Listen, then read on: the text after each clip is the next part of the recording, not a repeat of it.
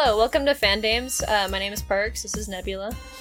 Hey, what's up? Yep, that's me. The other one was Parks. Where we do a show here. We like to I like to refer to it as our sleepover podcast because we just talk shit about each other, fandom, people online, bunch of other nonsense. And the nonsense we're choosing this week is Ghibli films. Ghibli films? How I say, say? Studio Ghibli because I don't like saying Ghibli because it kind of feels like giblets, and that's not a nice word on the tongue. I don't like that. That flow That is doesn't work exactly with me, what. Whooper I just said. don't enjoy it. God, Whooper why are we the Studio same person? Ghibli. Stop! I was watching iCarly yesterday, and we were watching because Ray pays for a Paramount Plus account, and so we were watching it together. We were watching like the new season, season or not the new season, but the newest of season five, and like chat was silent again, and I said, "Hey yo, isn't Gibby like kind of hot now?" And of course, everyone boos me like, "Fuck you, I'm right. He's kind of fine in these new seasons. Like that kid kind of hit a glow up." Anyways, back to Studio Gib- Um, Ghibli. really quick because he messaged me after you said that because I think the exact word was is Gibby got fuckable. Why would he say And that my response- quote? I didn't know he threw me the and my response was, to which now I need an answer from you. Is Parks aware that he's like an alt right fuckwit now? Because he is.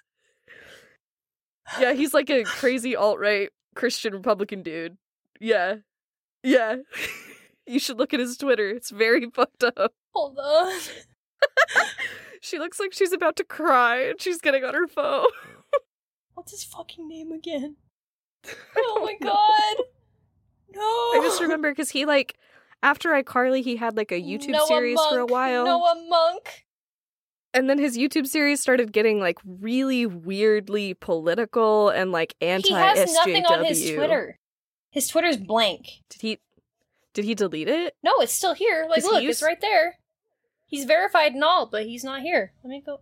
No, if he has nothing on there and his profile's blank, he probably got suspended. It doesn't say he got suspended though. That hold on. Hold up. Hold. Gotta do some we gotta do some. Yeah, don't mind us. Just really quickly. What's his name? Noah, Monk, but it's M U N C K. Yeah. I'm just gonna look up Noah Munck Republican. Gibby is a white supremacist is the first thing that pops up. Yeah, okay, so he tweeted in 2016, really sad to see Adult Swim cave to SJW whining and cancel uh, MDE Presents World Peace. Season 1 was some of the best content in years. Um Oh, it's because they canceled an alt right comedian show. Yeah, that's and that's what he was supporting and was super excited about. Um he is pretty gross. He also supports neo Nazis. Yup. Oh my god. So there you go. So your um Well, fuckable glow up fuckable. Nickelodeon boy Nathan is- Kress hasn't done anything wrong though, and he's still fine.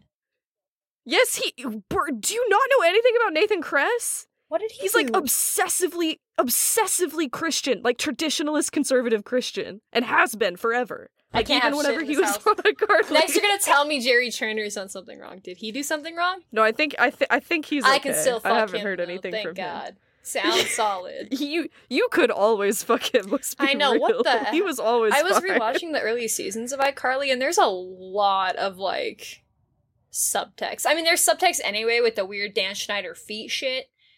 And every time we see that happen while we're rewatching iCarly now, it's just like chat gets quiet. And we're like, mm, that's a thing. I don't like watching people text with their toes. I don't know about you. That's not what I'm into. But like, Spencer fucks like a lot. He gets mad pussy on the show. Yeah, Nathan Kress is like a self-proclaimed Christian missionary that has gone to Lithuania. Yeah. You mean like that uh, thing from Italia? I hate you. I'm sorry, I just His- wanted to see his your wiki- His Wikipedia says Kress and his family traveled to Lithuania, Lithuania with the Christian missionary organization YWAM, or Youth with a Mission, where he has given money to help people build houses for the poor. Okay, wait, but is he just like Bruh. an actual missionary or is he like homophobic? I don't know if he's homophobic. I have not heard anything positive about his. uh Is he like Chris religion, Pratt though, though. where his religion is like super homophobic and he stands by them completely? I don't know. I can't confirm or deny. Because you I- know Chris Pratt's church is specifically tied into. oh yeah, no. Chris Pratt's a piece of shit. Okay, cool. I'm glad Um, we're on the but same page.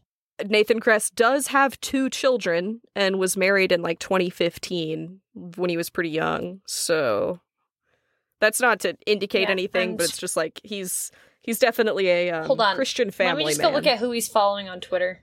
Oh no! Go look at his likes. He also looks like a He cosplay. young. He's, he he ha, he he follows 89 accounts. Please note, and one of them is a plus sized titty model, like titty cosplayer. He follows Gabby This- New, bro. Those are titties. Nathan Kress. I mean, he is an adult man. Let's give him that. Good for but him. No, he no, also I appreciate brands himself titties. As like a married titties. family man. So I don't know. Married family men can appreciate titties. It's fine. He And also. I can go- you can okay, wait. quote he might be that. pretty cool. He might be pretty cool. He follows a bunch of like trans creators. Um, Maybe he's like he follows the people years. who made. Yeah, maybe he's grown with it. Um, because he follows like the creator of um Castlevania. He's they're very pro like trans rights um and everything. I'm not spotting any like Republicans on this follow feed. Is all I'm saying. All right. Oh, he good. does follow. He wait. He follows Shay Carl. Hold on, back up. Who is that? He follows someone who draws only KDA art. I know this person, and they're followed by Nathan. Cr- I don't like. I don't like this rabbit hole that we've gone down. I'm gonna be honest. This person writes Devil May Cry incest fan fiction. I had to unblock them. I had to open the unblock. no. Oh my god. Nathan Kress follows a Spartacist shipper in my year 20? This is the worst thing I could have found. He could have been a white Repu- like a white supremacist and that would have been fine, but this I know this person. Oh my god. What the Oh my hell? God. What a what a thrilling sequel to my last volumes episode. right now are insane because I don't I can't cope. It doesn't matter how Wait, okay, wait, hold on. That might have been Okay, wait. Let me refresh. Um, we're 40 minutes in, and we have only mentioned the name Studio Ghibli.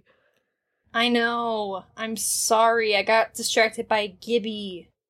I'm not finding any fucking Republicans though.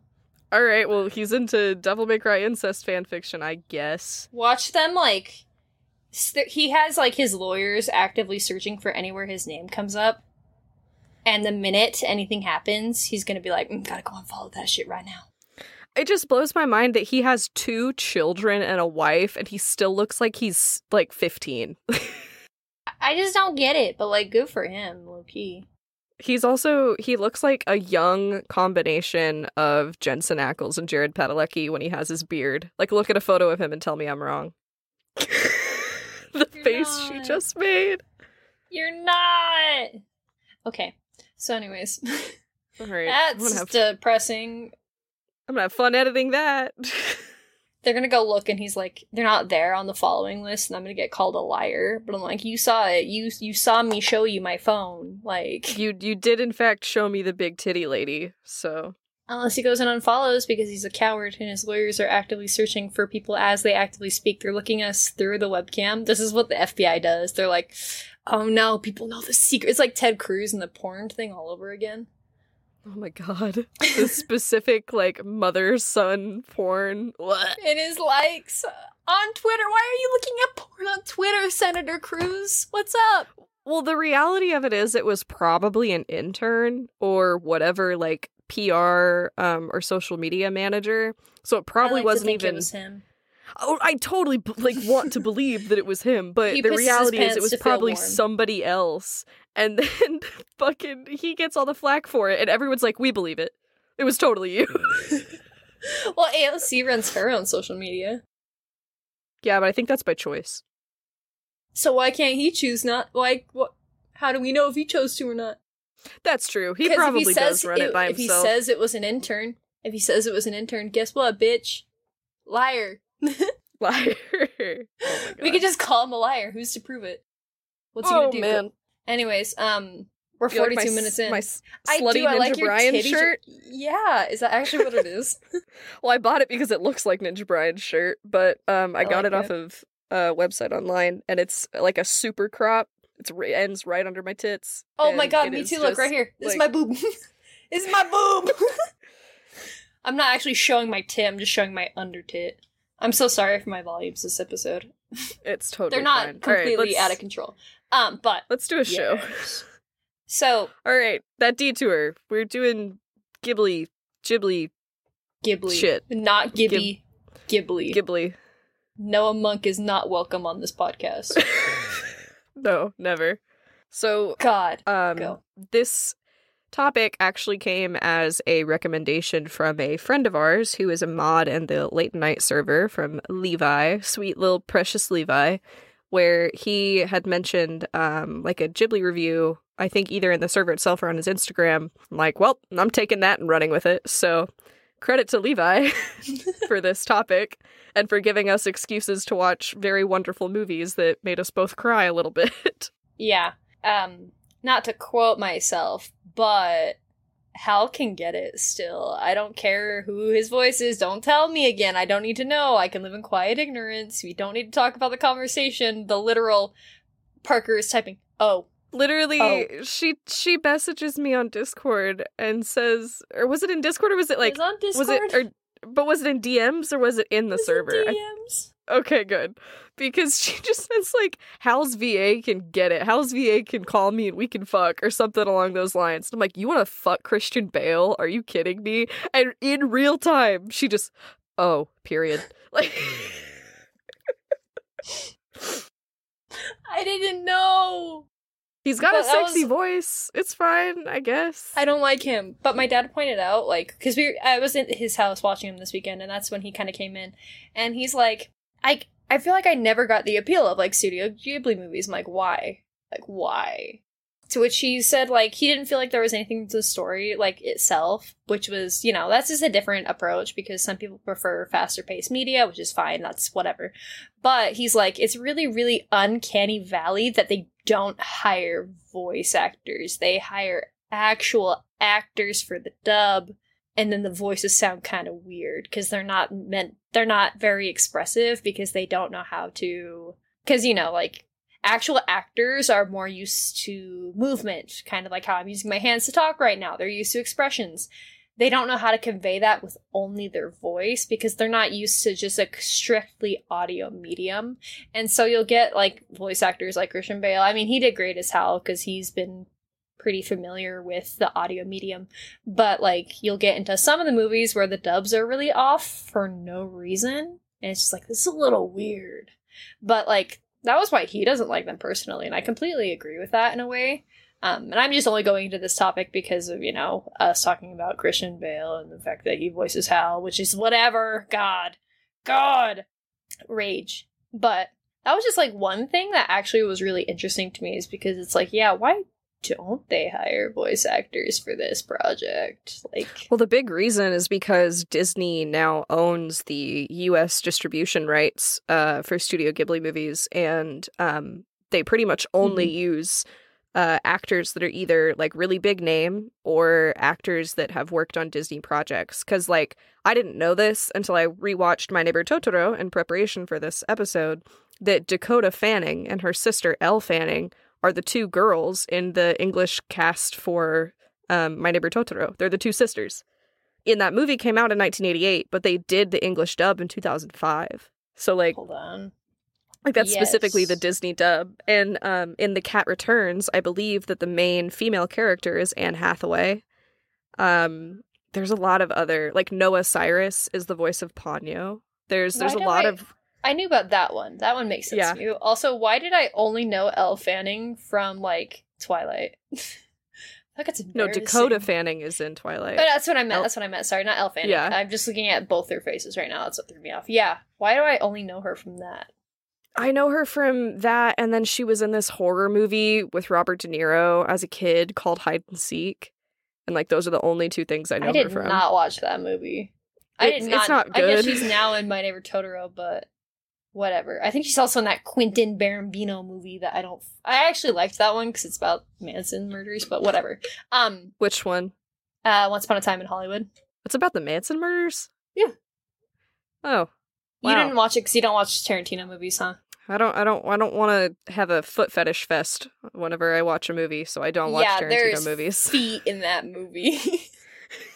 Back to we're back to iCarly. It's a circle. We're back to I remember going on Tumblr after that movie came out, and someone was like, "Here's my review of Once Upon a Time in Hollywood," and it was just a stock image of a bunch of feet in the air, like twenty different pairs of feet. Like, oh that my movie. god! Spoiler alert! It's about the Manson murders because you're not supposed to know it's about the Manson murders, but because he goes to the thing and like he meets like Manson, and you're like, "Whoa, that's kind of funky, man," because you think it's just about this dude in his movie, but it's not because like all three of them show up to try to kill him, and he fucking murders them instead. That's the whole plot. It's what if the Manson murders didn't happen and they got murdered instead? That's the plot. That's so stupid. No, it was kind of funny though. Like the murders are funny. It's a good death. It's a funny death. But I'm it's also not just- wa- worth watching for the foot fetish. I'm just saying for the one time watching it, but she's in it. She I think she's one of the girls that gets killed. Um yeah, that's all I knew her from. And I didn't know she was in Totoro because I was like a child when I watched it the first time and I haven't watched it again since I was 16, but I still like, you know, keep up with it at least story-wise because I read the manga back when that was a manga. Um Yeah. Yeah. I mean, I I got I liked whole it. set. I also didn't know, and I'll be very excited to see your reaction if you don't know this, that the um boy in the Secret World of Arrietty, that's like the sick boy, Mhm. is voiced by David Henrys, who Oh, is the older brother on Yeah. Wizards of Waverly Place. I knew that one because I saw that one in theaters with my mom. I Um, didn't know that, and I was watching it with a friend, and I was like, why does his voice sound so familiar, but also like uncomfortably sultry for no reason? And she's like, oh yeah, that's the brother. I'm like, what the fuck? Yeah. Why he sound First like of that? all, his name's Justin. Um as in the show. And then in Arrietty he's show specifically. Yeah. I don't know. He had some weird subtext. His voice in the dubs is weirdly uncomfortable. It's like, are you trying to fuck this little finger like size girl? What's up, brother? What Yeah, are it you was doing? Why are very you uncomfortable. talking like that? Also, his like I get name you're is dying Sean. and all, but why? No, it's so- show in the actual. It's Sean in I know the it's in US the in the English dub. It's Sean because Ghibli thinks we can't understand Japanese names, I don't know what Like show po- means. like Pokemon. Look at this jelly donut. It's clearly onigiri. You just call it a rice ball. Like, why'd they dub it that way? I don't know. Anyways, I don't fucking know. we're not here Anyways. to Pokemon. We already did that. We've already done that. Yeah. Man. Um, jeez. Let's So start movie off with just- wise, ma'am. I'm just kidding. I'm sorry. Continue your thing. movie wise, what? Let's just start from kind of the top. What is your personal favorite uh, Ghibli movie? My personal favorite is definitely Howl's Moving Castle, and I think Princess Mononoke is a very close second. Um, I I kind of fall in the weird mix of like I either absolutely love a Ghibli movie or I see it once and I don't really have a desire to see it again because and Whooper nailed it because we watched Princess Mononoke together last night and he had never seen it and he's not a fan of Ghibli movies Mhm. and he said um, that Mononoke was his favorite that he's seen so far, but he would still only give it like four stars, like four out of five stars, um, Mhm. compared to to other films. It was definitely not his favorite animated film, but I was impressed that he liked it so much. And his thing is he doesn't like winding stories, and I love winding stories, and he doesn't like things that are very domestic um, as like a focus, which of course is the heart of like Miyazaki films specifically. So I'm like, oh, I really like it. And he said that every Ghibli movie that he's seen has just been melancholy. Like that's the one core thing that unites all of them to him is that they're so melancholy. And that did not click to me. Like after he said that, I was like, oh shit, I guess you're right. that's Well, why I like- cry at all of these. They're very Yeah. melancholy. all of them make you cry and it's like yes it's that domestic kind of we talked about this as i was actively watching howl's moving castle because it's like they don't show i'm just going to specifically stick on howl's just for a second because that's the freshest in my mind and it's the easiest to talk to um but like throughout they don't have a romantic relationship until like the very very end but as you're watching it, you feel this just sense of warmth every time he looks at her. And this is just small details from like the way that his eyes shine, or the way he slightly smiles, or the way he stands, or the way she reacts when she sees him. It's like these small, tiny details, like when their hair puffs up in Ponyo when they see each other.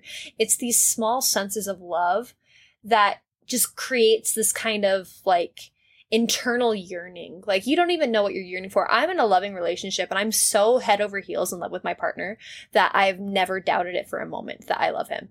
And but when I watch these films, it's like I yearn for this kind of love that can't be like it's almost it's cathartic um to watch them because it's like I could be so in love, but I'll never have this sense of domestic like yearning for another person. And that's not to say that like I'm not in love with my partner, blah, blah, blah, or anything like that. Or I've never been in love like that. But it's like this fabrication of a level of a deeper love that we as just normal people do not have.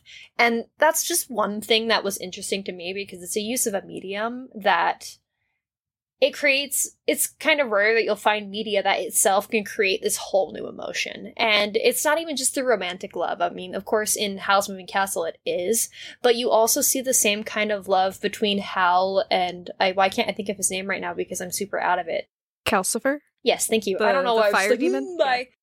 yeah they have this sense of love. I mean calcifer spoiler alert if you haven't seen howl's moving castle calcifer is his heart. So obviously there's that sense of love between the two as like you are me and I am you, but they're also just buddies. Like there's this strong platonic love and they love to tease each other and that's their whole like dynamic is that they just tease each other because they they need one another to survive. And it's just pleasant and it's like it's not even just a romantic love, but it's the slow, smooth movements and the winding story that make them so interesting because it's like I want to feel this in my everyday life because it's like these people don't have jobs, or if they do, they're not like a routine that's so boring and drab to them. It's like this is what they love. Their jobs that the jobs that we do see in most of the shows, I like in Moving Castle, she's working every day at her hat shop because it's what she loves to do. It's her passion. We don't see like bland, boring jobs in movies like that because it's a disconnect from our normal life. And they that's why they're always so balanced between whimsical and real. Like you'll never find one where it's completely whimsical or it's completely not. Because even in like Princess Mononoke, where it's super whimsical because you have all of these gods and these deities and these spirits, but then we're also in a feudal Japan, like a realistic war era Japan. And, there's so, so much like, blood in that movie that I forgot about. Like it's a very so violent movie.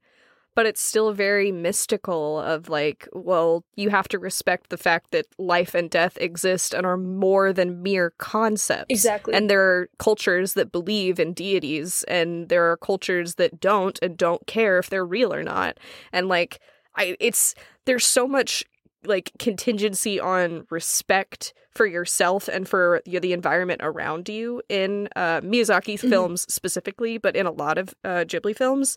They're like, I'm never going to settle on one pronunciation. I'm just going to go back and forth. Sorry, yeah, listeners, deal with it.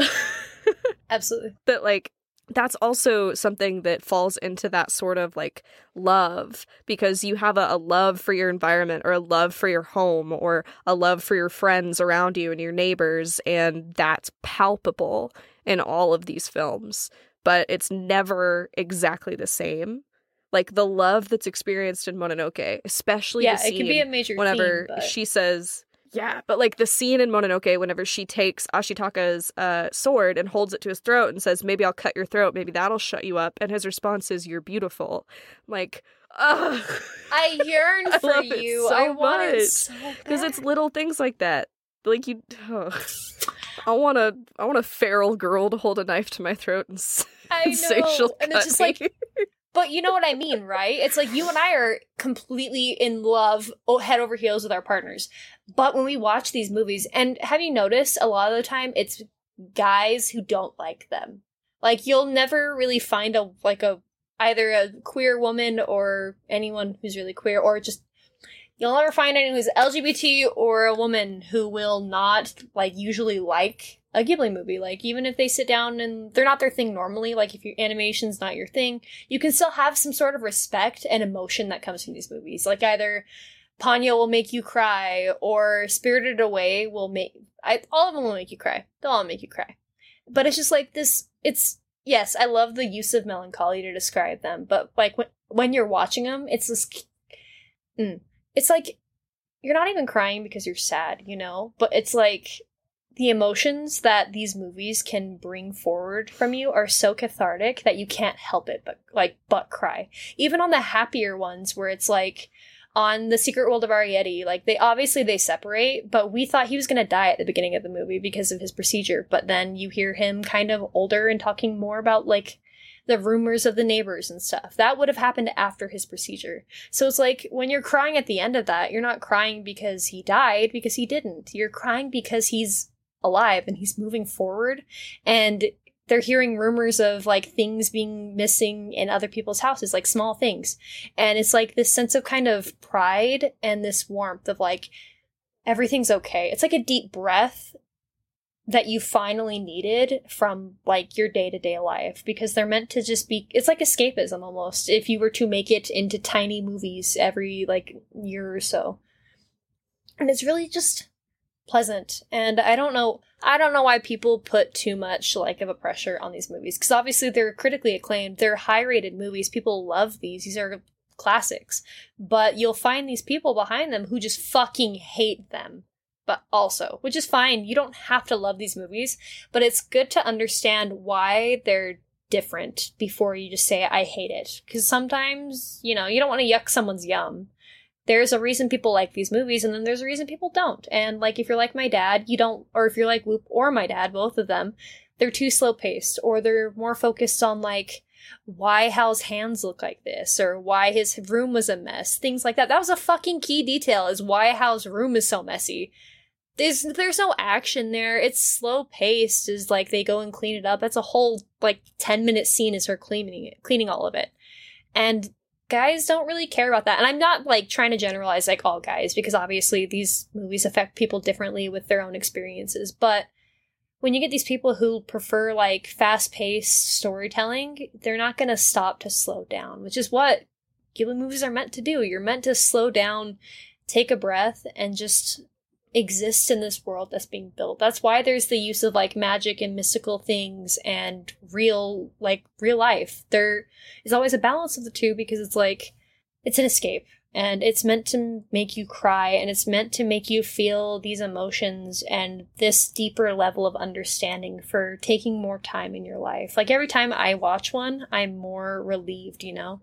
Like I can sit down and I'll feel happy doing my dishes or I'll be able to kind of relax and like let everything around me just move because I don't need to do anything. It's like it's just it's pleasant and people who don't like that feeling should at least give them another try when they do know what they're supposed to be experiencing rather than like expecting everything to kind of be handed to you in terms of plot more of like this isn't meant to be extremely driven. Obviously, there's stuff happening quickly because, you know, you only have like an hour and 30 minutes of time because this is a movie, but slowing down and taking more time to look at the finer detail of what you're watching and why it kind of builds upon it, like a tiny ass Lego house that's happening right in front of our eyes, if that makes sense. Sorry, I ranted for so long. No, you're totally fine. And I think that like for me, I really like these movies, most specifically Miyazaki films, because I have struggled with depression and anxiety for my entire life and like doing little domestic menial tasks like washing the dishes or even just like cutting up a few slices of cheese mm-hmm. to make lunch for like a sandwich or whatever. It, they feel so heavy and like such big things to do to me and my entire life i just wouldn't i would go like two days without eating because i didn't have the energy to do it. And whenever i finally started watching um, ghibli movies more like consistently because i of course watched a few when i was really young and i liked the mysticism of it but didn't get the whole thing. And as i got older it all started to make more sense and like sit more comfortably in my mind and like more softly in my heart after watching it because then I thought like here's this artist who's arguably one of the most technically skilled artists in the world at the moment who's taking the time out of his day to hand animate a woman cracking an egg. Like, what's more menial than that? and that kind of mindset and especially being an artist myself is what calms me in those moments and like reminds me hey life doesn't have to be super beautiful and amazing at every single moment. You can still appreciate the little tiny moments and not feel like everything's crashing constantly. And that's not like a super awesome message to think about constantly because you don't want to romanticize those kinds of feelings of oh life sucks but at least I can fry an egg for myself. But you you do need some kind of level of motivation. And I think that Miyazaki films definitely push that kind of motivation of like just try to see the beauty in the little things and try to keep moving forward. And I think that that has contributed a lot to me like coming out of my shell and being a little bit more comfortable with myself and I've seen people online have the exact same opinion. Like oh I struggle with so much anxiety but these movies calm me down so much. I feel like I can actually get things done or I feel like I can actually appreciate what I can do, like my art or my music or whatever. And I think that it relates so personally that if you don't have a personal connection to a Ghibli movie, it's hard to appreciate it as a film. And I don't think that's the case for everybody, but the case for the majority of viewers of these movies. Yeah, so it sounds like you and I are both in agreement of like, if you didn't love these movies, it's not exactly the fault of the movie because you can obviously you don't have to fucking like everything. I want to make sure we're hitting home that th- we are not telling you that you have shit taste if you don't like a Ghibli movie because it's fine, but it's more of understanding why you don't. And if you can't find that personal connection because some people can't, then that's a thing and it's fine. But it's also important to realize why these are favorites and you shouldn't just bag on them because it's not your favorite because these are I'm of the opinion that, like, even though something can be considered stupid to other people, it's fine to have importance in it. Like, when Castlevania ended, I was an emotional wreck. Not even for the finale alone, because I'm not going to spoil that or anything, but just having it come to an end as a series was heartbreaking to me. And not because of, like, it's over and I can't watch it anymore, but like I started that series. What that was? We're on. Yeah, it was about five, six years ago that that started now because we've had it pretty consistently. No, it was like five years ago. Holy shit. Maybe. Three or four. No, Four. the s- season one came out in 2018. Yeah, I'm sorry. They cracked them out so fast I don't even remember what time it is anymore. It was three years ago. I'm sorry. I forgot that season one was like half of a season and then they dropped season two like back to back. I figured because, you know, four Yeah. seasons. I thought we had more time there. That's on me. My bad. I'm glad we corrected that though now instead of like a month later when people finally hear this.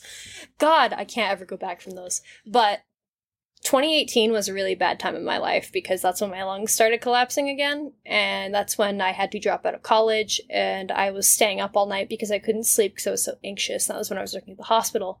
And when Castlevania season one and two dropped, I watched all of it so quickly with Ryan specifically. Like it was us in a Discord call together and we banged through the whole thing. And I was not having a good time. I was adjusting to new meds. I was stressed. I was scared and it was a comfort to watch it with him specifically. Um, not to mush on my best friend, but it was such a personal thing. And so when we caught up, we watched season three together. And we watched every season together except for this last one because I ran it ahead of everyone because I thought you guys were going to watch it without me.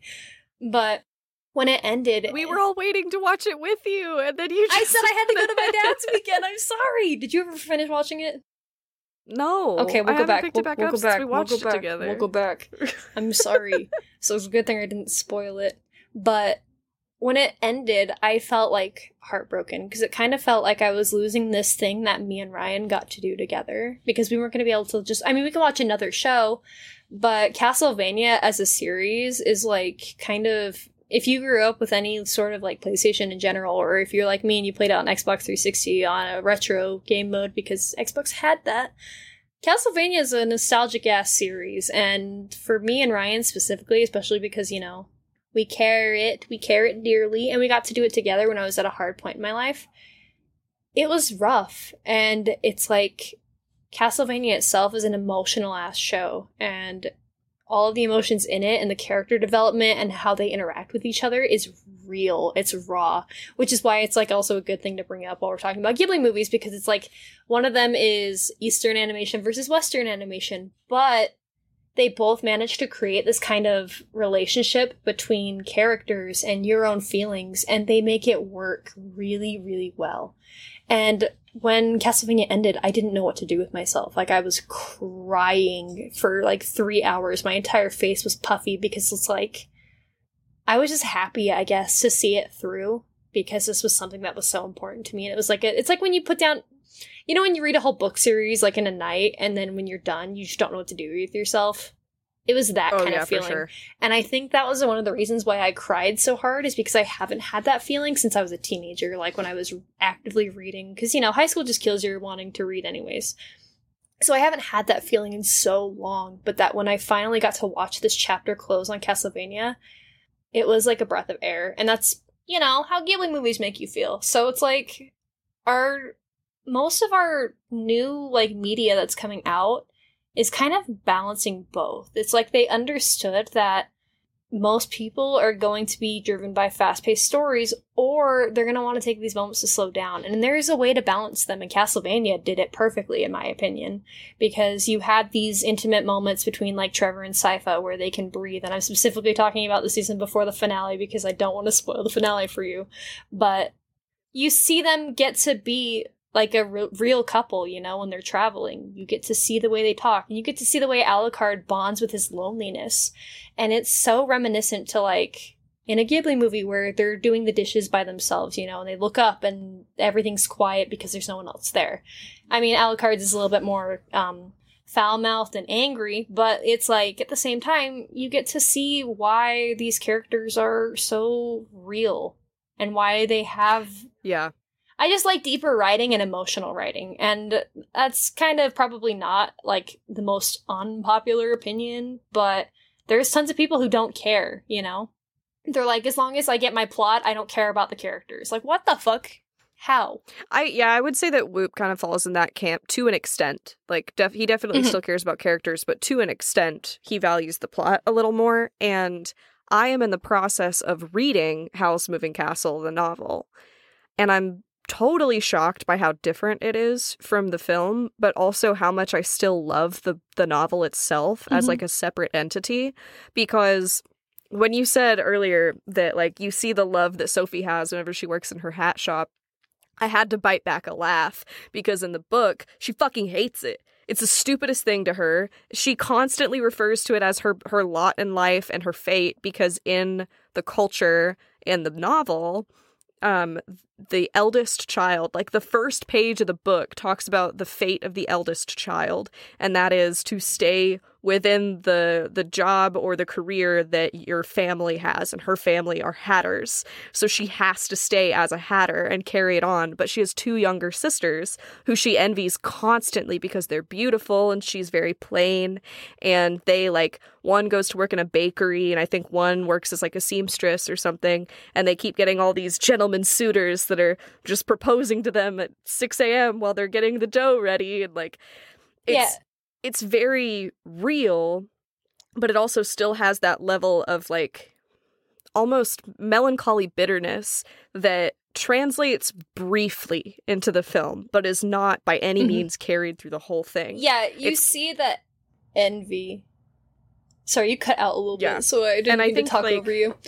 oh no sorry my nose is like itching horribly i think it's really dusty in this closet that we're recording Oh in because i can't stop just, like, Dust. But um, in the movie, like you don't. So you see that feeling when she goes to visit her sister is that like she envies her, but it's like not about her job. It's strictly about how she's beautiful because they're like we're not, we don't got time to complain about her job. We don't got time for that shit. Just skip ahead. We only have so much time in the book. Just skip the fuck ahead. And it's just like they did fine addressing it though, because if they, if you didn't tell me that, I honestly wouldn't have known but like at the same time you kind of see it when her mom comes to visit her and she's like talking about the shop she doesn't even notice the difference between the shop because her mom doesn't really care you know it's like she's the only one that is putting anything into this anymore and you kind of see that like hatred for it. Almost, yeah, that bittersweet feeling, like that rage that she has. That it's just like, you stuck me with this and now you don't even fucking realize you're in a different building. Like, upstairs isn't the same upstairs, babe. There's a hot man in there. Oh my god. It's, it's I mean, you're right. And in in the novel itself, like Howl is totally different.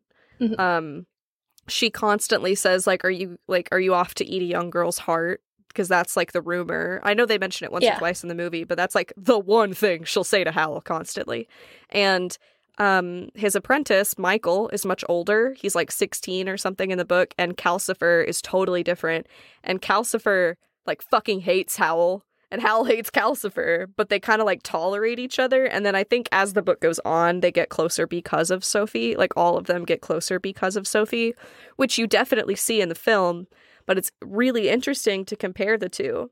And the specific scene that you mentioned with um, Howl's bedroom, there's a, a scene when he's laying in bed and he's talking to Sophie, and it's just a total fucking animator flex that it pans out and it's just, just nothing but knickknacks. Yeah, and they're like, look at all all the small details we drew. Let's go.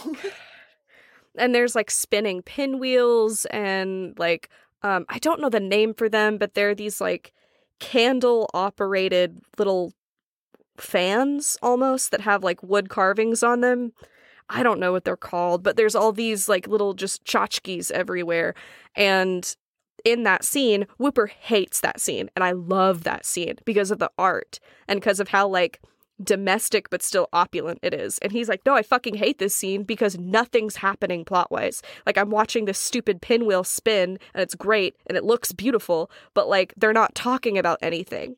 They're just talking, period. And there's no plot that's happening. There's nothing that's like furthering their relationship. They're just talking for a few minutes in this beautiful room. right, we got we got to talk about that. Oh no, Whooper's in here! That's not what I said. Get in here! Get in here! Not what I said about Get in that. here! Not the guest have to star. come over here. No, I'm coming over here because that's not what I said about that even. What, I, what I I'm not getting. Inf- I'm just, ah, It's not recording. you're not recording. It's not recording video. It's just. It's just so me. what I'm saying is that it's You don't have to yell. important. You, oh, you, you, Let yelled him at me to yell. come over here. I, I- don't know what you want. I just get in too close to the mic. There you go. The thing is, it's not what I said You're about making him that. anxious. It's fucking. I don't like that scene because the focus is on the background, not on the story. They're having an important conversation. It's not that I'm mad that like they're not marching on the castle or whatever. Like I, I'm fine with people talking in a room. I just I'm mad because everyone's just like, look at the fucking pinwheel, and it's like that's not. But the movie, the movie's not. The movie's not called Howl's Cool Pinwheel. It's the movie's called Howl's Castle and he's in it. Like I don't know, man. That's the Like, name of the not- episode. They're they're talking about his weird wizard curse. He's like, yeah, I'm going to turn into a bird if I cast Fireball again. Only got so many spell slots.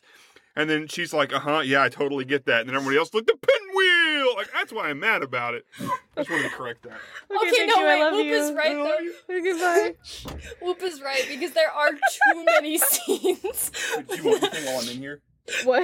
Did you want anything like a water or something? Yeah, will you get me a water? Yeah, you just like a big glass or like a small one. Like a like a um like a Joe's cup with some ice in it. Yeah, you got it, dude. How Okay. much ice? Oh, Three? three. Yeah. Yeah, okay, dude. Thanks, I love you. Does Parks want anything? No, you can't get Parks anything. Okay. Okay, bye. leave that in. Do not Okay. crop any of that out, even for Patreon. Like, leave that in the full ep, and make sure you name it Okay. Howl's fucking pinwheel. I But was he's right. There are name it too many Howl's house and he's in it. Oh house. Howl's God. house and he's in it. Yeah. That's what he said. He said no. He said it's it's Howl's castle and he's in it. That's what he said is the name of the movie. Oh my god! We're both dying. My face hurts from laughing. I want to like get back on top, like back on. But he's right. Every scene that we have Howl's bedroom, like even in that dream sequence, there's like a two second mark where we stare at that fucking pinwheel. It's like you don't need to keep showing. you do- Me, these movies are art. I love everything about them. Every scene is so well thought out. Howl's moving castle. Let me show you a pinwheel seven times. Let me show you Pinwheel. That's also kind of how it is in Spirited Away. They're like, look at this bathhouse token. I'm so sick Look of at all looking these the bathhouse tokens. tokens. I love them. I'm a slut for Spirited Away. Me too. Um, but that's for More horny on topic reasons. though. for you with like how Castlevania was really important to you. Yeah, I'm gonna jump away from you saying horny straight into like a serious topic. I know. For me, Spirited Away is the very first Ghibli film that I ever watched. Um, and I watched it when I was very young. It came out in 2001, Mhm. and I was born in 97. So I think I watched it for the first time in like 2003. So I was like five. And um, no, I would have been six. And um, I remember like hating it and being really scared of it for the first part. And then whenever she finally like adjusted into it, I started to really like it. And I never understood the ending as a kid. And I've rewatched it countless times now, and I really think that I relate to it because like my parents are much older, as I mentioned earlier in the show. My parents Mhm. are in their 60s and I'm 23. My oldest sibling is in his mid 30s. My uh, other sibling, she's she turns 30 this year. So we're all at like all five of us are at completely different stages in our life. And there's very little room for relating. And so I feel like, to an extent, we've never truly felt like a whole ass family. We've just kind of felt like relatives collectively. And I think that Spirited Away captures that feeling really well. Because you don't get a good like read on her parents, on Chihiro's parents. You don't truly understand like their relationship. All you see is it's a child and she's lost, and the only people she knows are her parents, and she wants them back, obviously. But there's never like, I love you, I miss you because you're my parents. It's like, don't leave me alone. Like, that's the thing. And I really like that kind of essence in a Ghibli film because it tells you point blank, like, yeah, this shit's sad. And also, children have these experiences. I think that's why I love them so much. Is like we have these very romantic stories, and like Mononoke and Howl's Moving Castle, that there's always a greater cause, but there is also this love. But I really like the movies that focus on the kids, like Ponyo and Spirited Away and My Neighbor Totoro, and even The Secret World of Arrietty to an extent, even though they're more teenagers, because you don't see a lot of movies where it's the kids that are having the most complex feelings in the whole thing. You you don't really focus on it when they're like really young. Like one of the main characters in Totoro is 4. You don't see that a lot in western media. And I think it gives a lot of credence to those kinds of feelings and a lot of understanding to adults like me that grew up in this weird like not quite lonely but very alone because you're not next to someone who's in the same experiences you're not able to relate as closely and like i couldn't even relate to all my friends because my parents were 20 years older than their parents thanks babe No problem. he comes We through came back. for you. he came back with my wata and um that's probably like one of the reasons why I get very defensive about uh, Ghibli movies and why I think it's easier, like you said, for queer individuals and women in particular, or like kids who grew up with trauma or have faced a lot of problems because that shows like your struggle in a really cool and metaphoric way and you're able to relate to it much better. There's always this level of yearning and love that you can experience in a Ghibli film in a Ghibli film, but I really like the parts that say, "All right, did you want to be sad? We're going to tear your fucking heart open for 2 hours. There you go." Yay, emotions. Mostly sad ones. Hold on, let me Oh send you God. this exact meme that describes exactly what we're talking about. I know we've already sent I already sent this to you the other night, I think, but it's accurate yeah, I'm min max, minimum brain cells, maximum sad. it's very true. yeah, it is. And Oh my god. That's exactly how they make you feel because you just feel like I don't want to say like dumb because you don't feel dumb watching them. You feel like kind of like it's like self gratification watching them, but you just feel like you don't need to focus on like the bigger picture. You can just kind of live in the moment while you're watching them and. That sense of isolation when you're watching a movie is already so great because it gives you time to connect. You know, it's like normally when I watch shows because I have this because I, you know, I have ADHD and I'm autistic. Um, and I have this sense of like, I can't focus unless I have seven other things going on around me. When I'm playing a league game, I have Spotify open. I have my friends on call, so like six people, um, usually. Even though it's five, we always have stragglers, but there's conversations happening while I'm playing League, while I'm listening to music, and then I'll say fuck it and I'll throw on TikTok on my phone. Like I have to have things happening around me. And when I watch it like a Ghibli movie, it's just like, okay, I can be with like my phone having a conversation here and I can watch the movie. I don't need like to be looking at TikToks while I'm watching this. I can just kind of have my tiny conversation because you know you've seen me watch my hero and that's one of the other things i can focus on because i have people talking with me. Like as long as i have one other like outlet essentially kind of like when people like watch shows while they draw or while they sew i'm the same way but sometimes if i can't like be directly doing something with my hands i get anxious and that's why i do so much. But when i'm watching like a ghibli movie i can just text a friend and focus on the movie. I don't need all of that because it's like there's small aspects like the fucking pinwheel where so much is happening. We're always coming back to that fucking pinwheel. Um, but there's so much happening around the main scene that it's like my brain is getting all of the essence and extra attention that I didn't have before. Like when you see in Howl's Moving Castle all of the things flying overhead and all the people moving it's like, okay, there is enough happening on screen that's not even a part of the core story, but there's enough here to kind of feel that need for extra things to look at, essentially, if that makes sense. If I said anything that made sense right there at all. No, that that does make total sense because I'm the same way. Like if I'm drawing, I'll throw on like a YouTube video or a podcast or even just music, and then I'll like hop and call with friends and I'll have all this going on. And when I'm watching like even when I'm working, when I'm working from home, I'll have like Game Grumps going in the background mm-hmm. just so there's something that I'm not even actively watching. I'm just listening to it so it's not dead fucking silent. But with Ghibli movies, I very much just slow down.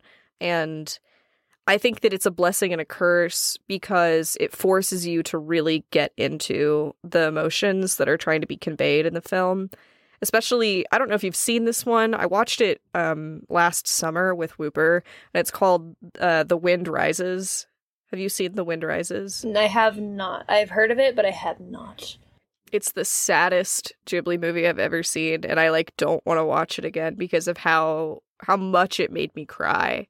And I it's about a famous Japanese aviator um, and like it takes place shortly after the Wright brothers like got flight to be a thing, and um, it's a a young Japanese scholar who like is going to college and trying to become a pilot and trying to develop uh, airplanes, and it's supposedly like sort of a, a biopic, just an animated one, but it gets very whimsical. Like he in his dreams he talks to a very famous Italian aviator and they're like standing on biplanes and they also talk about the uh, intricacies of developing um like developing planes and other aircraft for war purposes. And so there's this battle going back and forth of you want to further human advancement and you want to create something that means something, but ultimately whatever you create is going to go and hurt somebody else.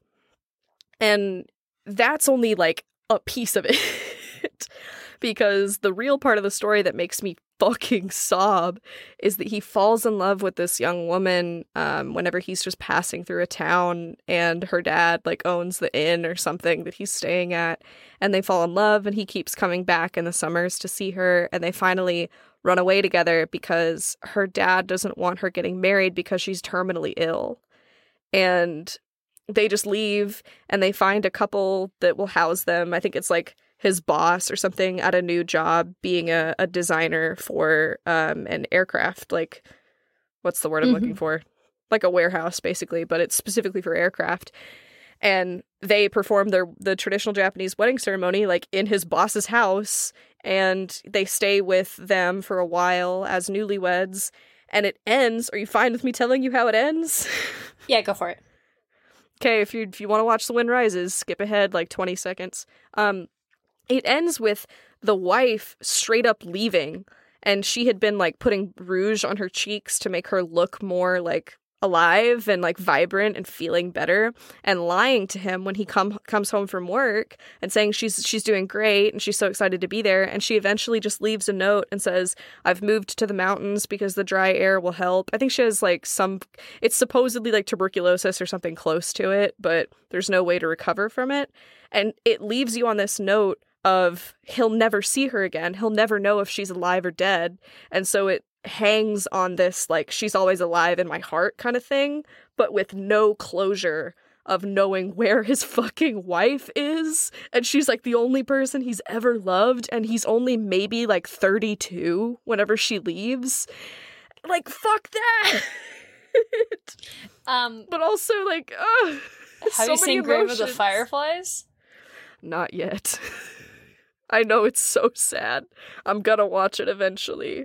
I can't even go into full detail on the plot because just talking about it makes me cry. But it's the Okay, I- same thing of like nuclear war. And that was one of my first Ghibli movies, but I was too young to process it at the time. I just knew it made everyone around me sad. And then I watched it again. So one of my good friends, Rachel, was uh, doing like a, I think it was the anime best of like panels, and we were talking about animes that make us cry because she was hosting the panel, and I was there watching it. This was about two, three years ago, I think. Um, yeah. And while I was there, she started bringing up this movie, like with her and the panelists, and I was like, wait a minute, this is too familiar. And then after that, like a few days after, I'm watching back like some of the panels because I record them for friends, and I see it again. I was like, okay, well, I don't remember this movie, but I remember certain scenes of it. Time to go rewatch it. Worst fucking decision I've ever made. Terrible fucking decision. God, fucked me up big time because it's like I'm an older sister, you know? So when it comes to like siblings, like I still have like, because back when we were poor, um, like as my family, uh, I used to have to like tell my sister no for stuff. Like she would say like, "Can we get this or can we do this?" And I'd have to tell her no because it was like something we couldn't afford. But doing it was like so hard because it's like this is my kid sister and I'm telling her that like no, we can't do a certain thing. And it's like it's not as emotional as you would think, but for me it was hard because it's like I want her to have the best. Like I want her to have everything. And so it's like watching this movie, do you know the plot um by any means? I, do, I don't. Yeah, I really don't know what happens. it's these two siblings that run off. This is going to be super cliff notes because I'm not looking up the plot because I'll cry. But these two siblings are running away from like the war. Um, it's a nuclear war. It's back in, I believe it's in World War II. Um, and they have to keep running, and they can't find food at all. And all of the rations they have, he's basically giving to his younger sister and lying about him eating. And so it's like super emotional because she's sick and he's giving everything he has to her. And the entire time it's heartbreaking because you know he's lying and you know that she can't do anything. And it's just like, oh my god, like, I. It's hard because it's like, you know, as an older sibling, you can't relate because, I mean, you're the baby, but like, it's the sense of if I was in the same position, I would have to do the same thing, and it's heartbreaking to think of, and it's heartbreaking to project onto. And I know full well, like other older siblings who have seen this movie, this is the same reason that like Rachel brought it up because she's an older sibling, is like there's so much love between like even I mean not the same case for everyone because people can just not be connected with their siblings and that's fine. But in the situation of me and Zoe being so fucking close, by the way, she's been mad at me. She's like, "You haven't mentioned me a single episode yet. What the fuck?" Wait till this one comes out, bitch.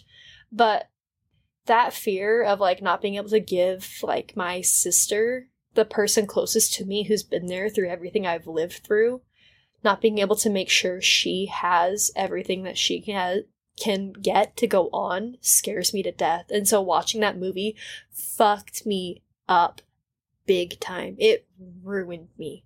Like I'm about to cry now. That's why I'm ranting like an idiot cuz oh my god. Oh, but it is extremely sad. So don't watch it if you're in bad spirits beforehand. And Okay, well, prepare to come out I- I even knew- worse. I knew that it was really sad, so I've kind of like put off watching it. I also didn't know that it was a Ghibli movie until recently. Um, It's but- because it was before because that movie came out in '88, so it was before it was like Ghibli. It was when they were kind of To- like Totoro came out in '88, so it was like right at the formation. Yeah, 'cause, formation well, the, uh, So he was working on other stuff before he's like, fuck it, my studio now. So there's some that came out in that era that were not under like the Ghibli like umbrella, but they were made by but they're him, still yeah. Miyazaki films. Yep. Yeah, which I also think that's like an an elephant in the room that we should address because I have a lot of respect for the writing and artistic capabilities of Miyazaki, but Miyazaki is like not a good person, and. I don't know if you, yeah, like I don't know, listeners, if you know much about him. I don't know, Parks, if you know much about him, but like he's a horrible father. He was a very absent father. His son made his like very first film and invited Miyazaki to it to the the screening and Miyazaki walked out in like the first 15 minutes and was quoted and like I think is on video quoted saying you shouldn't make a you shouldn't make a picture about your own life and like walks out of the theater. And I think that that one as an artist straight up is horrible. Let pe- you can make whatever the fuck you want. It's fine. Like it's especially to make something about your life is kind of the core of art because it's a self-expression. And two that is the worst thing i could think of if you are this world-renowned filmmaker and your son wants to be that and wants to prove to you that he can do something and you walk out minutes into his hard work. Like that is atrocious.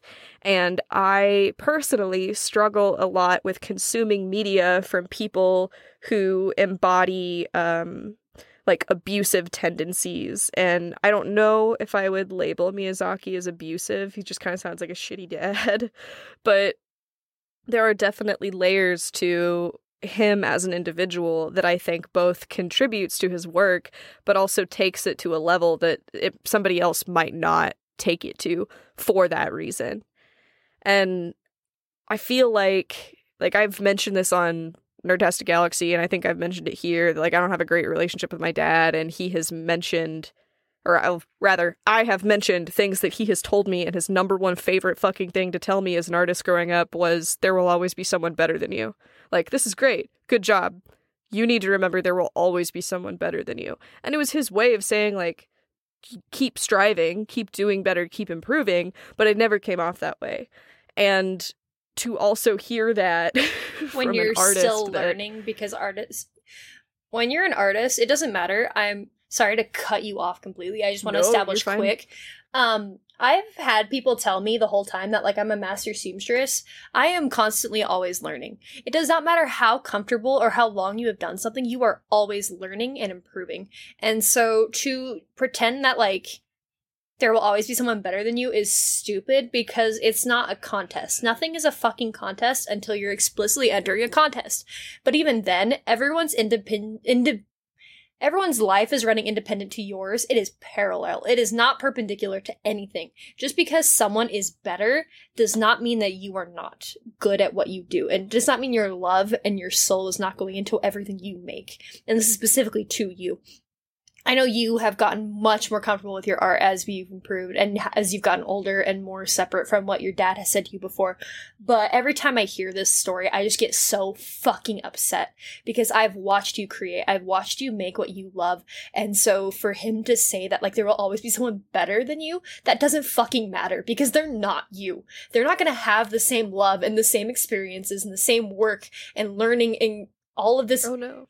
care that you put into it that other people will have. And that's fine. They don't need to have the same experience because it's not their art, it's yours. And so for him to tell you that is so crazy and it it's just ridiculous because it's like if you want to be supportive, can you at least listen for a moment in your life of why what you're doing isn't working?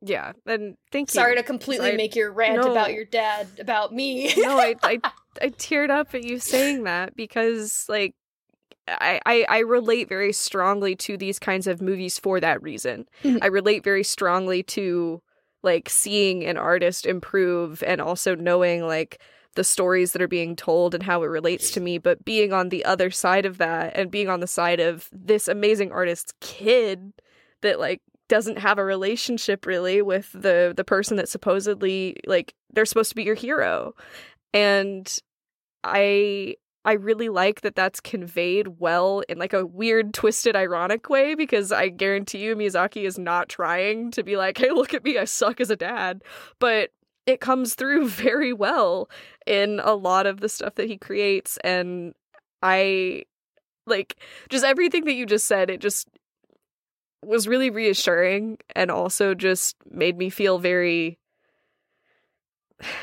I, I can't put it I can't put it into words. Like it's it's just you're you're too fucking good and I love you so much. I know.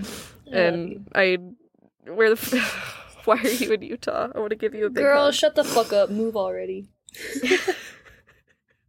but yeah, on topic. Yeah, he's a shitty dad. I knew that already. And I haven't seen anything worse. It's not like the situation earlier. I don't know if that's going to make it the full episode. Maybe we don't need 40 minutes of Gibby talk in the main episode. Patreon, Patreon, you get Gibby talk. Woo! Gibby talk with the boys. But it's like, that for sure I knew is that, yeah, he's a terrible fucking father. And low key, you can see it in his work, as you already pointed out. But have you noticed that none of the dads in the show, any of them, I don't think there's any good example of a father in that show. They're all fucked up in some way. And he can say that you don't want to write about your life, but then why are all these dads horrible people? Why do they all have bad relationships with their kids, brother? What's up with that?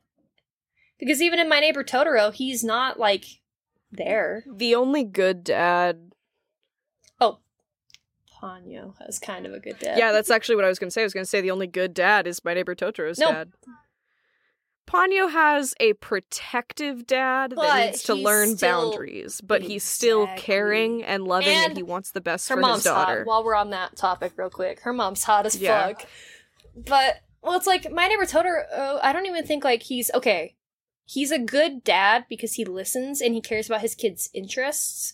But the reason that my neighbor, like Totoro's even fucking there, is because these kids are alone doing their own thing because it's like they don't have time to spend with their dad. You know, they don't have time to spend with their family at all, and that's kind of understandable because of the situation Yeah. that, like, you know, their mom is in. It's all a little crazy, but it's because that he's not actively there for them that they're off doing their own thing running around in the woods having adventures and it's written off as like you know like children experiencing their youth but really the only reason they're out there is because they're not with their family because their family doesn't have time for what these two want to do and i mean that's not like as severe as some of the others like Yeah.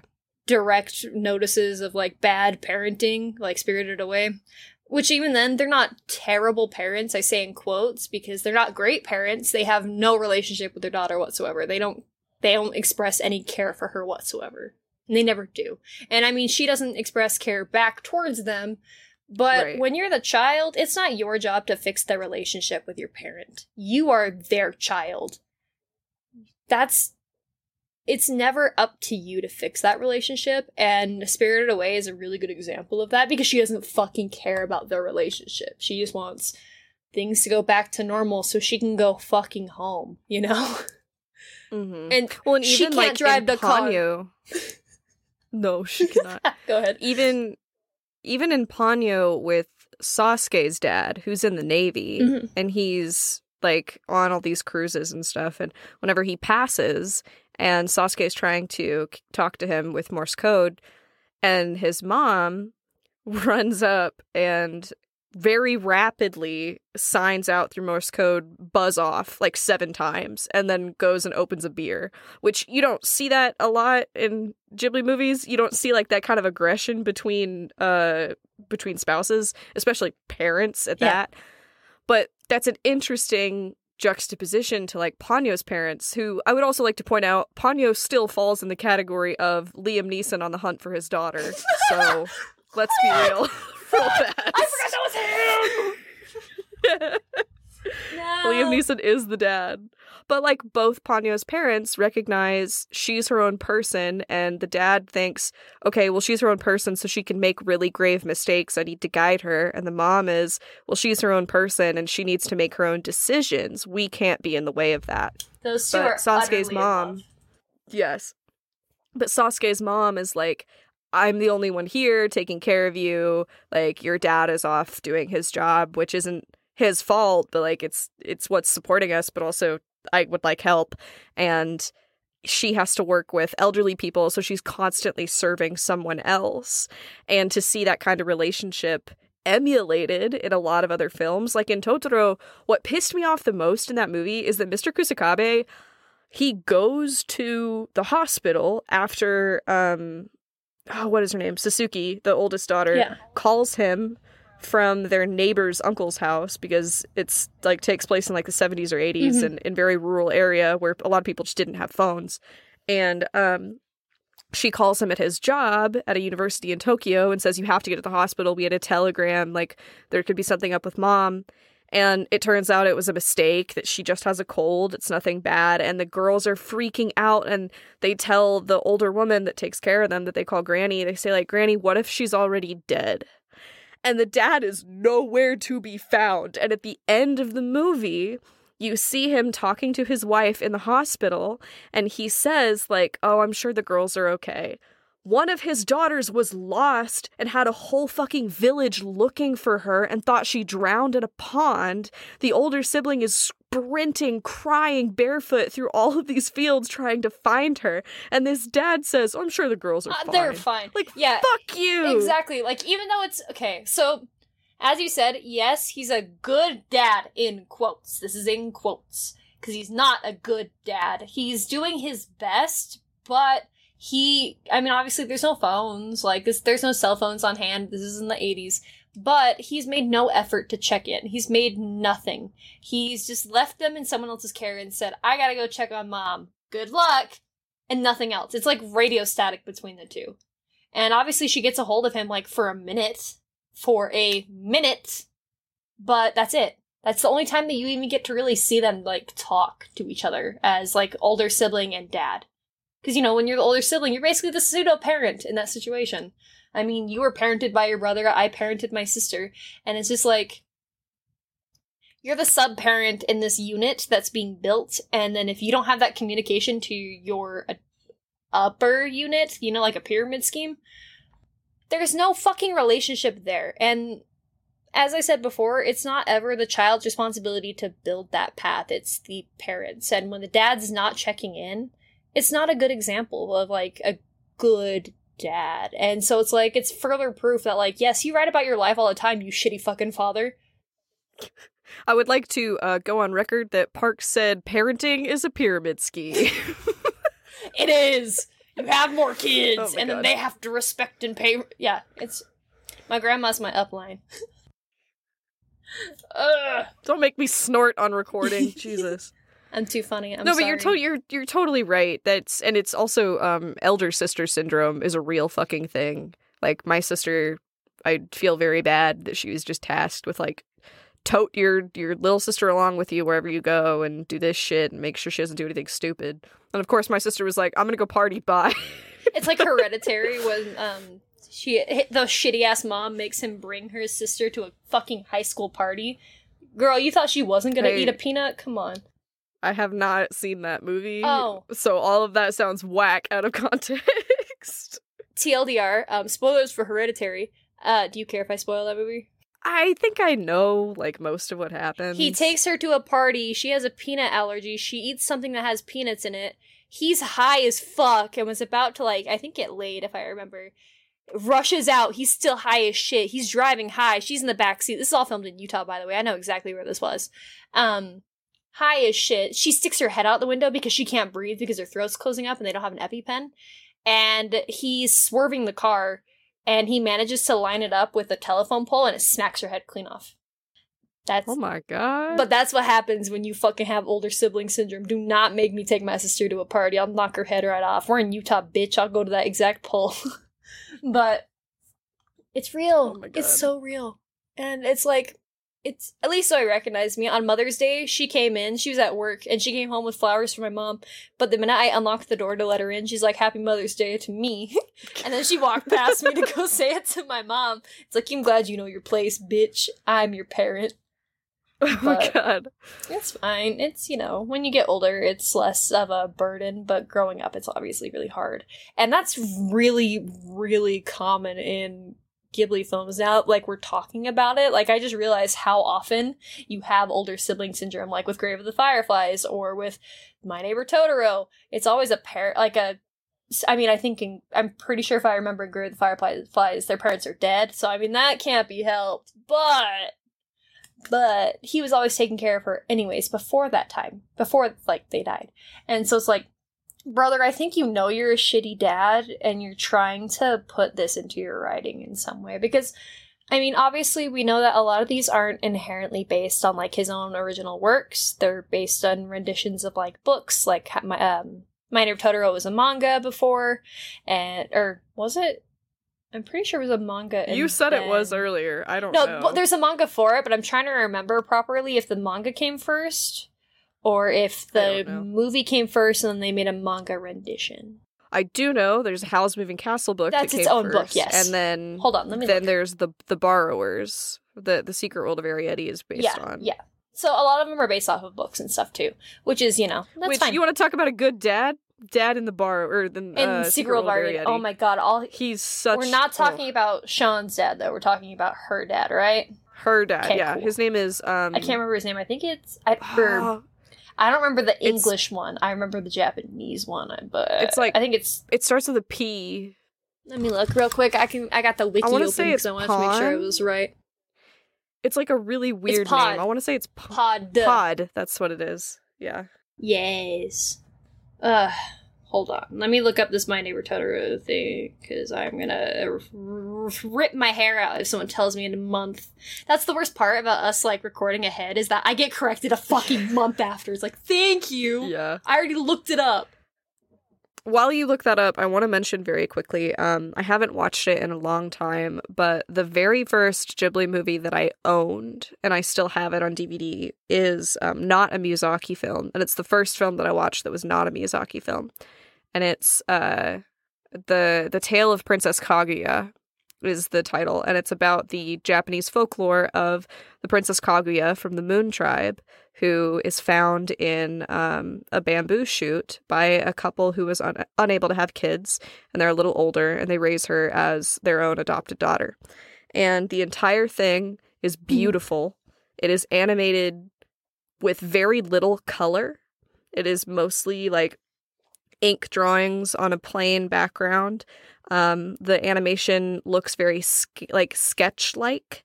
Uh, it moves very roughly, and the story itself is gorgeous. It's a really great telling of it, and I think that so few people um, understand that there are multiple directors under the Studio Ghibli name and accredit a lot of it to Miyazaki, which is why earlier I was stating Miyazaki films specifically mm-hmm. because The Tale of Princess Kaguya is one of my favorites and it is very beautiful and it is subtly beautiful. And so if you haven't seen it, you should watch it.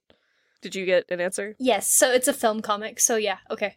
I figured as much. It's uh, originally written by Miyazaki. That's one of his first original written works. I think that's why that one was considered like Ghibli specifically, and then like Grave of the Fireflies, which came out the same year, was considered like independent, like a Miyazaki. So that's probably the Right. answer to our question there. But this one was originally written by him, and then in the early 2000s, they went and made a graphic novel for the film to one one to one, basically the two of them. So that's not me, my mistake. My mistake. I just wanted to make sure. Actually, I think The Secret World of Arrietty was also not directed by Miyazaki. Let me double check. If I remember correctly. It was direct. I have the wiki open. Um, it was directed by Hiromasa Yonaba. Ooh, I don't know how to pronounce that last name. I don't know. it's not, it's not Miyazaki. It's not Miyazaki. Yeah. It's not Miyazaki. But it the screenplay was by him. Mm, okay. So he wrote the um, script behind it. Because you know how they basically, we already pointed this out in Howl's Moving Castle, they completely changed the script. Um, a, to Japanese, and B, to refine more of like a. Because they like to take. That's what I like. That's what one thing, like, compare. Because obviously Disney has their hands on Studio Ghibli, but the comparison between like when they take because all of Disney is based on books, basically. And so the way that they interpret it versus the way like Studio Ghibli, like independently, or Miyazaki does it, is really nice to look at the night and day difference between the two. But whatever, I can't deny that he's a good fucking screenwriter and director. Then anime, like, then I can't deny it. Yeah. He's a shitty person, but he do know how to write a screenplay. he do. I will also say on that like localization front, um so I mentioned earlier the scene from Princess Mononoke that just like makes my fucking heart explode every time is when uh San takes Ashitaka's sword and holds it to his throat. And um sounds really bad out of context, but whenever that ha- scene happens, I did not remember until watching it last night that in the English dub, the line is um I'm not going to listen to you anymore. And then she like points it to his throat and he says you're beautiful. But in the Japanese original sc- uh, script, it's maybe I'll cut your throat, maybe that will shut you up. And then he says you're beautiful. And I think that in the English dub, it kind of waters down how intense San is. Um, that like this man just saved her life. She was almost shot and killed. She was in a literal knife fight, um, and was about to be like attacked by a whole village. And he pulled her out while bleeding from a bullet wound and brought like brought her to her wolf siblings and was like, "Hey, she's alive. Don't fuck with her." And she still is ready to kill him because of her beliefs. Mhm. And I think that even just that little bit of introduction um, gives so much more credence to her character. And I am very thankful that you can't take out visuals whenever you're changing a dub very easily because the first introduction we get from her, she's quite literally covered in blood. And I really like that. Like, I like how aggressive and upfront it is that she is so, like, willing to die and kill for the forest and that it's not just a cute little like the Lorax movie. Like Woot pointed out that it's literally the Lorax with more violence. Yeah, I noticed that. Sorry, I've But been making I- faces this whole time no you're good because I But just I- I like- something horrible. Go ahead. Sorry, what I'm did you realize no I'm, So- I'm I just sorry. love San Sorry, Go no, on. you're what right. did you realize I was pulling up because I wanted to see the comparison between the two um, for the screenplay. So yeah, so Arrietty was written by, or the screenplay was by. Um, why am I blanking names now? Sorry, I'm reading. Miyazaki Let me get yes. Let me get this part out first. Um, not like you were interrupt me before I get back to the main point here. So David Henrie is Sean, right? When are you gonna tell me that Bridgit Mendler was Arrietty? the bitch from Good Luck Charlie. because I don't know who that is The bitch from Good Luck Charlie. that came on after like that was beyond my my time Well, Amy Poehler is her mom, Disney. so I know and I love Amy Poehler weird. And then Will Arnett is her. Who casted this?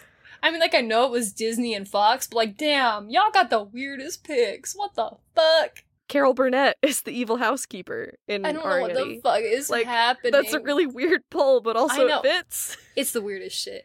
But um, the reason that I- this was coming up was because I was looking at like why like this one wasn't directed by him, but the screenplay was.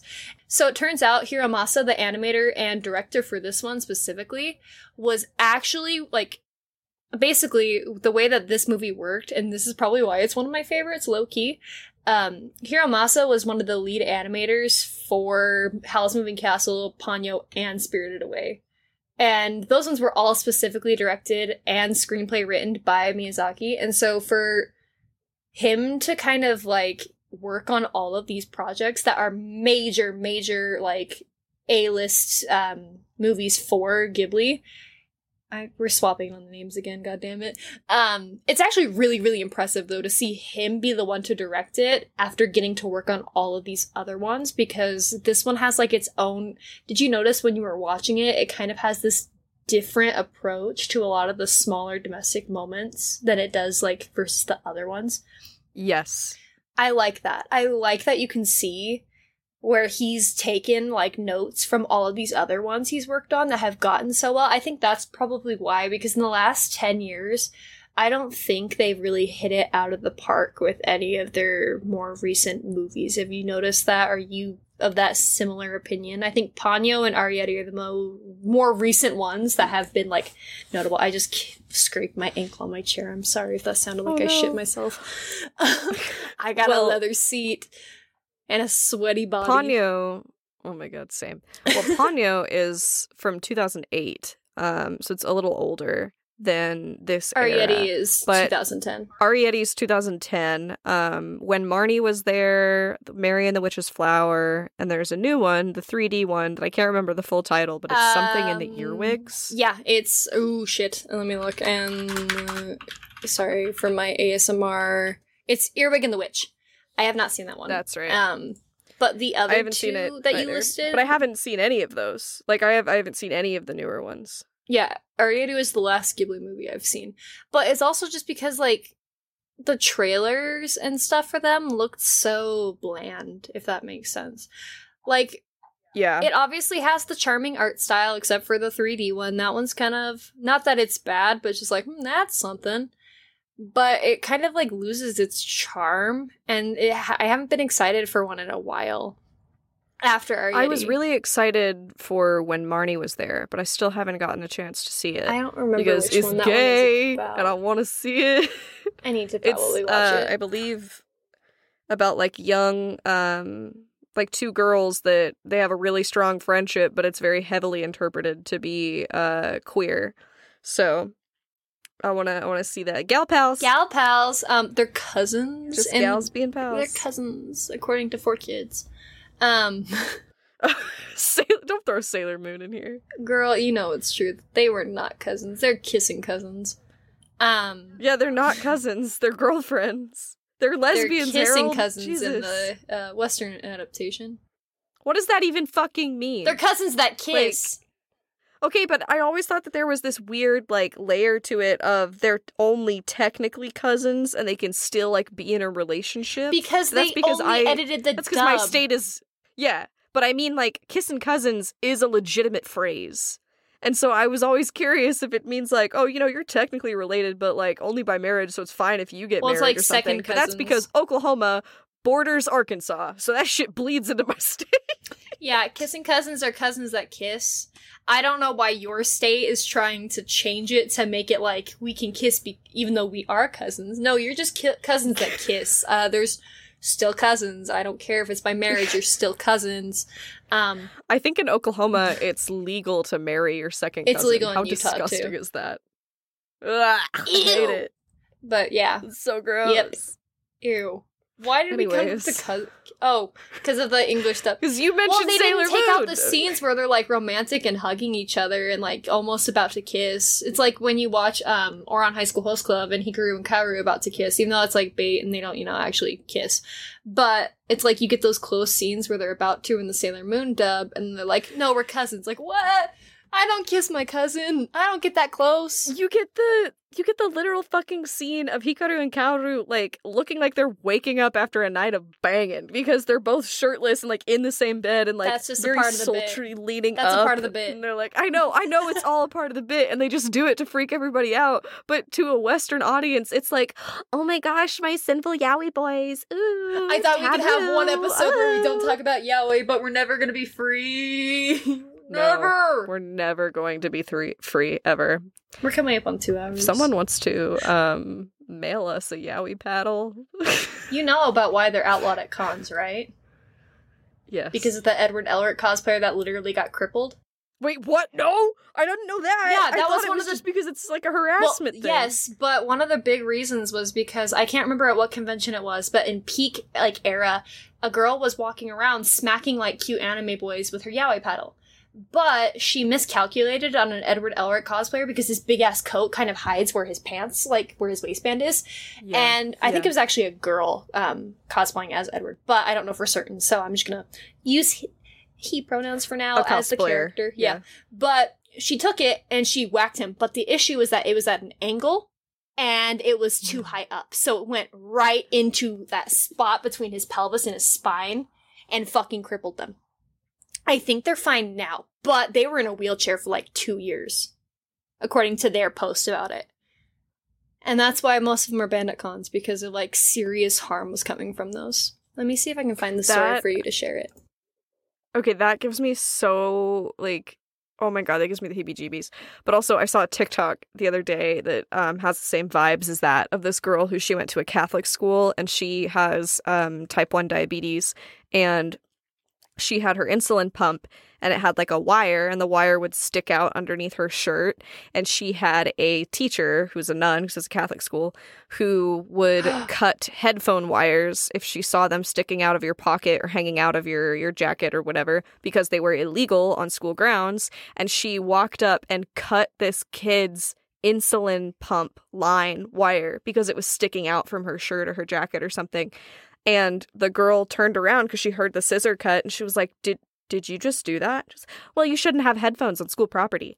Just like, that was my insulin pump. What are you talking about? And because it was a private Catholic school, nothing fucking happened.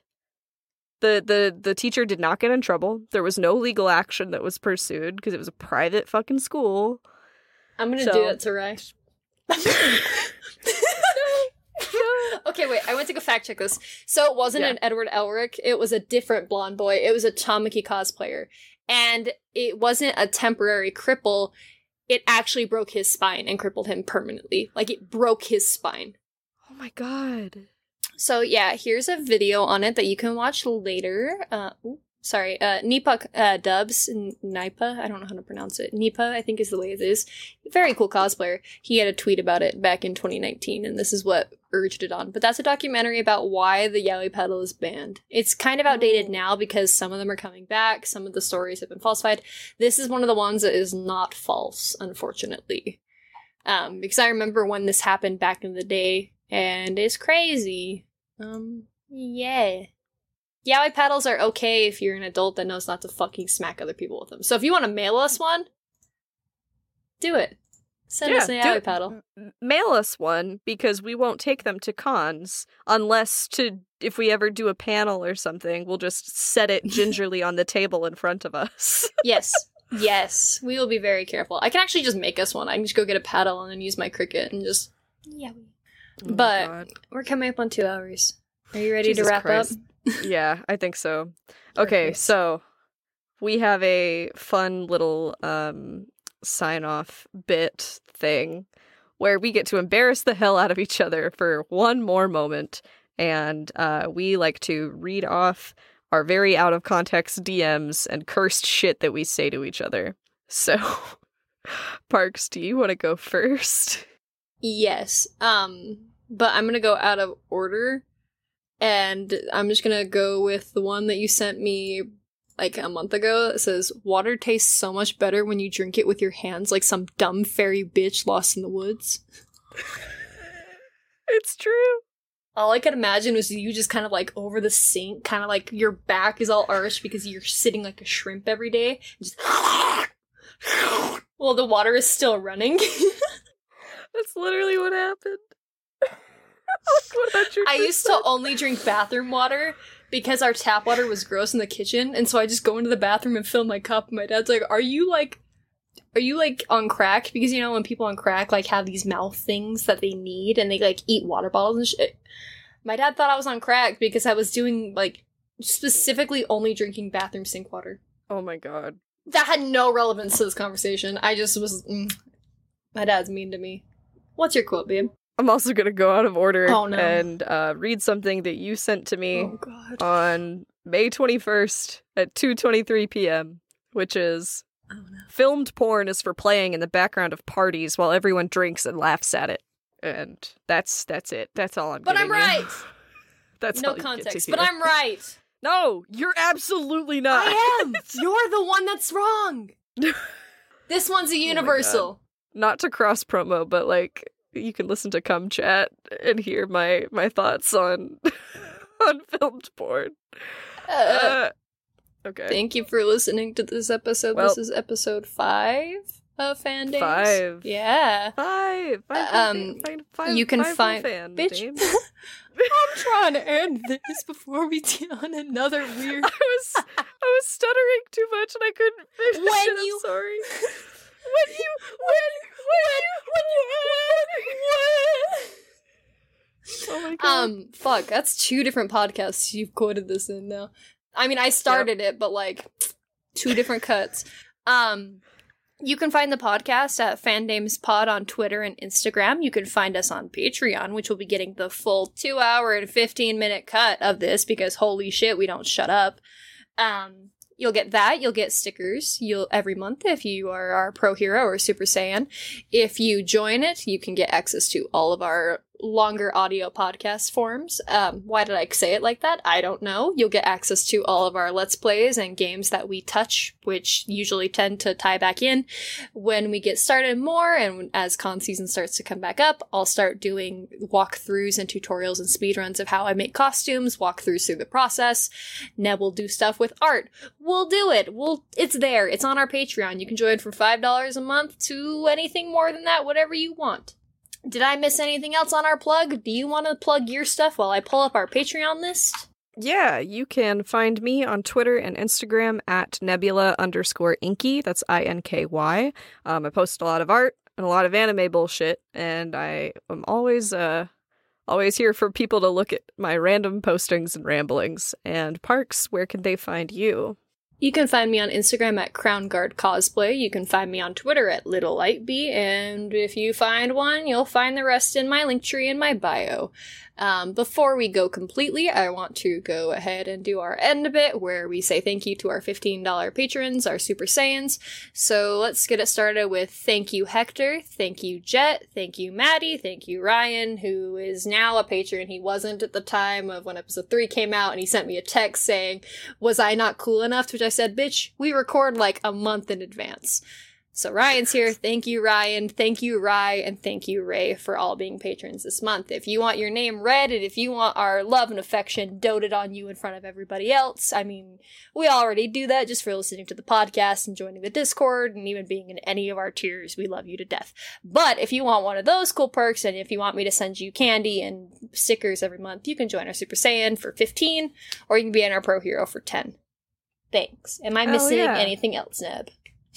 I think that's everything. Um, for June, our sticker is uh, the Sailor Scout icon of Nebula, me, as a cute little Sailor Scout with a little moon gradient background, and it's super awesome. And Parks mailed me a copy of it, and I put it on my PC. So if you want to get on on that cute little pixel girl action, then you can join for June's Patreon rewards. And those will be sent. it. Yeah, this will be sent out. I think right before that actually comes. Right? Let's see. But yeah, this will be coming out like maybe on the twenty second. So if you want a sticker, get a sticker. Thanks. And join us. these will be coming available on sale coming July. So if you miss them in June for that patron month and you still want to buy one, you can later. But first come, first serve. Um, first come, first serve. So please sub to our Patreon. Love us. Dote on us. Let us tell you how cool you are. I don't know. Figure it out.